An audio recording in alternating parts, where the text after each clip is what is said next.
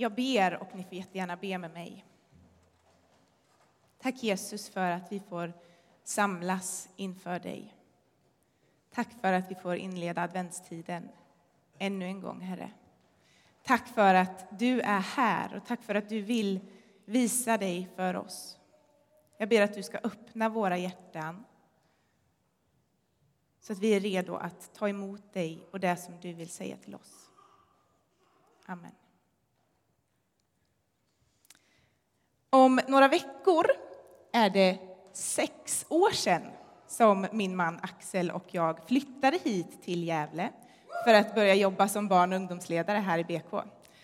Det känns hisnande att det inte längre är nyss.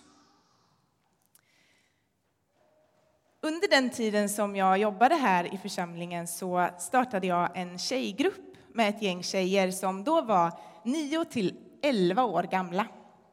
Det var jätteroligt. Och jag har den stora förmånen att jag fortfarande regelbundet får träffa de här tjejerna. Och som ni då förstår så är de idag tonåringar. Vi ses då och då. Vi fikar, vi pratar om livet och om tron. Och eh, vi har ganska roligt tillsammans, tycker i alla fall jag. Och de här tjejerna de inspirerar mig på jättemånga sätt. Så inför den här predikan idag på första advent så valde jag att vända mig till dem och eh, bolla lite med dem, mina funderingar och mina tankar. Så när vi sågs på Waynes för en fika nu i veckan så hade jag med mig några frågor om advent och vad vi tänker på. Till en början så tänkte vi snabbt och eh, lite spretigt, men väldigt självklart. Men för varje fråga så gick vi liksom lite djupare i innebörd. Så ju längre vi kom i frågorna, desto svårare blev de att svara på. Och desto snurrigare kunde vi också konstatera att det blev i huvudet.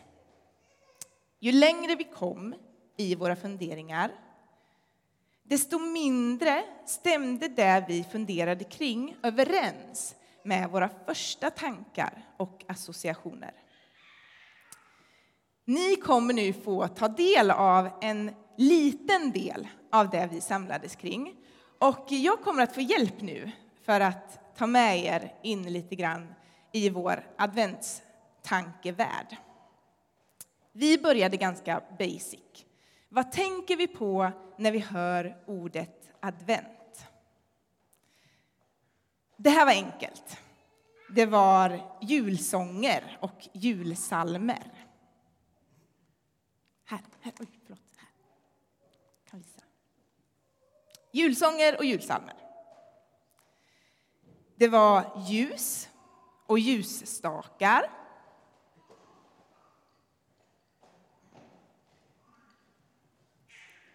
Det var snögubbar och snölyktor.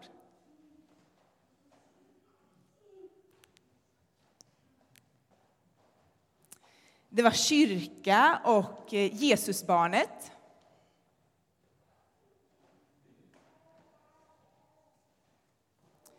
Det var en lussebulle, och det här var viktigt. Den var serverad på en röd servett, på en röd duk, här i BK.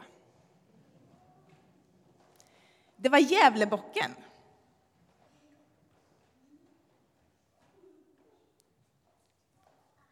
Det var tomten. Och så var det lite snö med betoning på lite. Vi valde att inte ta in den, det skulle bli så blött. Men vi är överens, det är lite snö idag. Därefter började vi prata om själva ordet advent. Att det kommer från latinets adventus och betyder ankomst.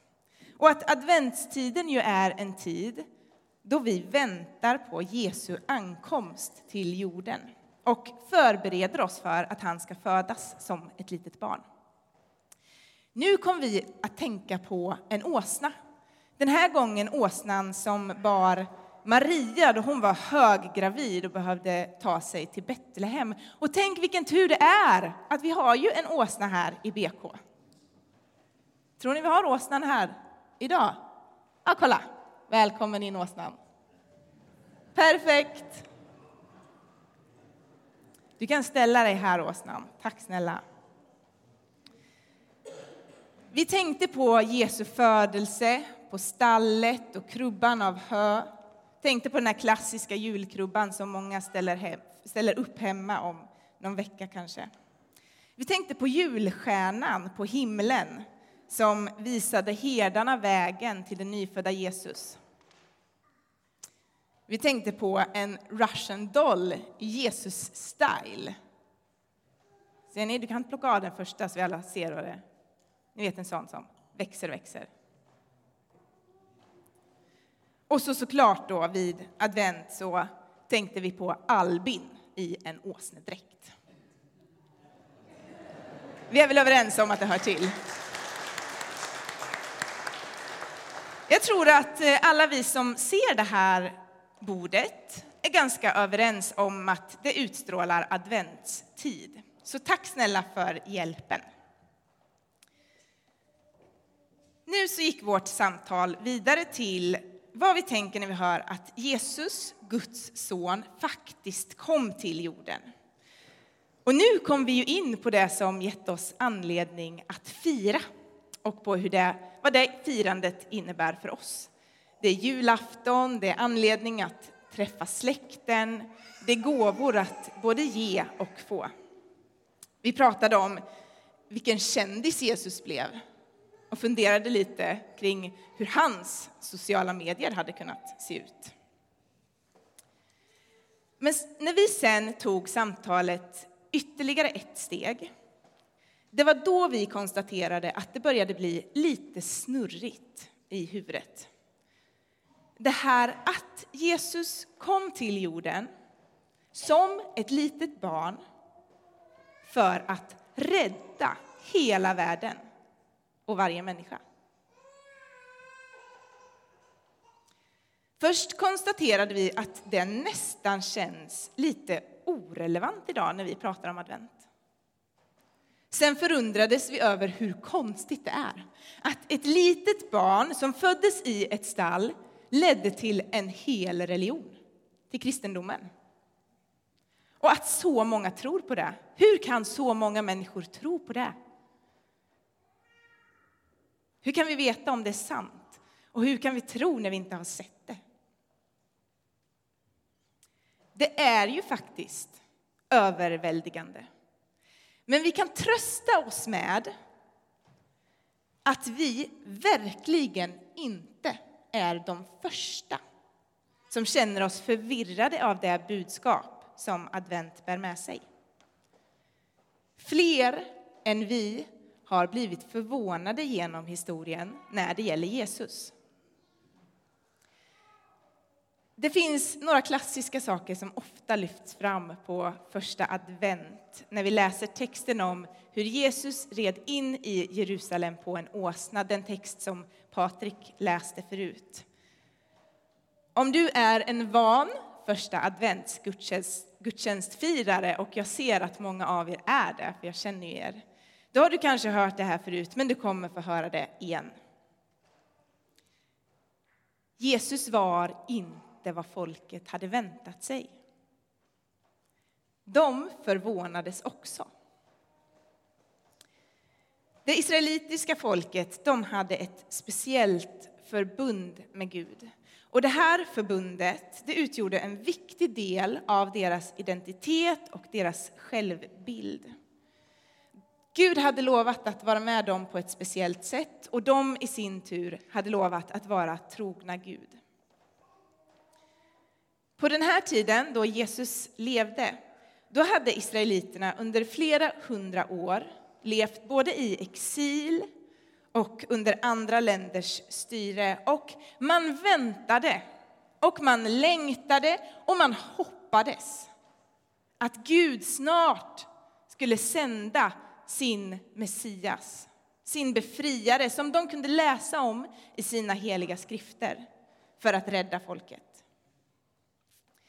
Man väntade sig en kung, någon som skulle komma med makt och erövra landet, befria folket och säkerställa ett evigt styre för Israel. Men Jesus ger dem både något annat och väldigt mycket mer än vad de hade hoppats på. Nog var Jesus kung. Och nog kom han med makt. Men han var inte någon politisk kung och han kom inte med mänsklig makt. Han kom inte så som man kanske hade kunnat förvänta sig på en vit hög häst från vilken han kunde se ner på människorna omkring sig. Han kom inte med draget svärd redo till strid. Han var inte intresserad av att sitta på en tron och regera på det sätt som folket hade tänkt sig en kung. Jesus kom istället på en åsna, på ett lastdjur. Och han red in i ögonhöjd med människorna han mötte. Den här kungen, Jesus, han satte sig inte över sitt folk. Han kom ödmjuk, redo att betjäna, redo att hjälpa, redo att rädda. Jesus red in i Jerusalem, redo att gå i döden för sitt folk. Det här vill Jesus förmedla när han kommer där ridande på en åsna. Han är förvisso den Messias de väntat på men de hade missuppfattat vem han skulle vara. Jag ska läsa ytterligare ett textstycke från Bibeln som också hör till den här söndagen idag på första advent. Och om vi då tänker att den här texten som Patrik har läst om hur Jesus rider in i Jerusalem på en åsna, det sker alldeles i slutet av de år som Jesus är verksam precis bara några dagar innan han korsfästs, så utspelar sig den här scenen som vi ska höra nu istället alldeles i början av Jesu verksamhet, innan ryktet om honom helt börjat spridas. Jag läser från Lukas evangeliet, kapitel 4, vers 16 21. Han kom till Nasaret där han hade växt upp. Och på sabbaten gick han till synagogan som han brukade. Han reste sig för att läsa och man gav honom profeten Jesajas bok. När han öppnade den fann han det ställe där det stod skrivet. Herrens ande är över mig. Ty han har smort mig till att frambära ett glädjebud till de fattiga. Han har sänt mig att förkunna befrielse för de fångna och syn för de blinda. Att ge de förtryckta frihet och förkunna ett nådens år från Herren. Han rullade ihop boken och gav den tillbaka till tjänaren och satte sig. Alla i synagogan hade sina blickar riktade mot honom. Då började han tala till dem och sa, idag har detta skriftställe gått i uppfyllelse inför er som hör mig. Här sätter Jesus ord på vem han är och varför han är här. Detta är den Messias adventstiden vill förbereda oss inför. En Messias som vill frambära ett glädjebud till de fattiga. Som vill förkunna befrielse för de fångna och syn för de blinda. Som vill ge de förtryckta frihet och förkunna ett nådens år från Herren. En Messias som vill bära oss och det vi bär på, på samma sätt som lastdjuret som bär honom. Jesus gör också klart under de år han är verksam att han inte tänker begränsa det han har att erbjuda endast till Guds förbundsfolk, utan att han vill inkludera alla som tror på honom. Plötsligt är vi ganska långt ifrån det där som vi först tänkte på när vi tänker på advent. Adventstiden har mycket mer att erbjuda oss än tända ljus, lussebullar och snögubbar, även om vi såklart aldrig tackar nej till det heller. Men min poäng är att advent är så mycket mer än det vi ser vid första anblick och att detsamma gäller Jesus. Jag och tjejerna vi diskuterade även det här lite grann. Vad har vi för fördomar om Jesus? Vem väntar vi oss att han är? Och om han nu skulle förvåna även oss och vara mer än vi hade väntat oss, vad skulle det då innebära för oss? Om det är något jag vill skicka med er idag så är det kanske just detta. Jesus förvånade. Gud förvånade när han lät sin son födas av en människa i ett stall till ett litet hjälplöst barn. Jesus förvånade när han red in i Jerusalem på en åsna. Ödmjuk, utan yttre glans och i ögonhöjd med sitt folk. Som en människa som du och jag. Och Jesus förvånade när han valde att erbjuda alla människor befrielse och räddning och inte bara de han redan hade ett förbund med. Jag är övertygad om att Jesus vill fortsätta att förvåna både dig och mig. Om det är sant att Jesus har långt mycket mer att erbjuda oss än det vi först tänkt oss, vad skulle det då innebära för dig? Hur skulle det kunna se ut om det gällde ditt liv? En sak skulle jag vilja lova dig.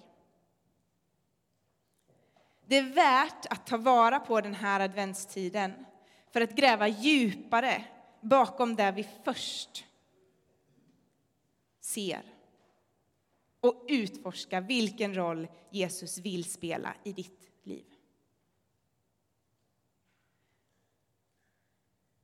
Tack Jesus för allt det du är, allt det du har, allt det du vill ge oss. Hjälp oss att se bortom det vi först ser och ta emot ännu mer av den du är.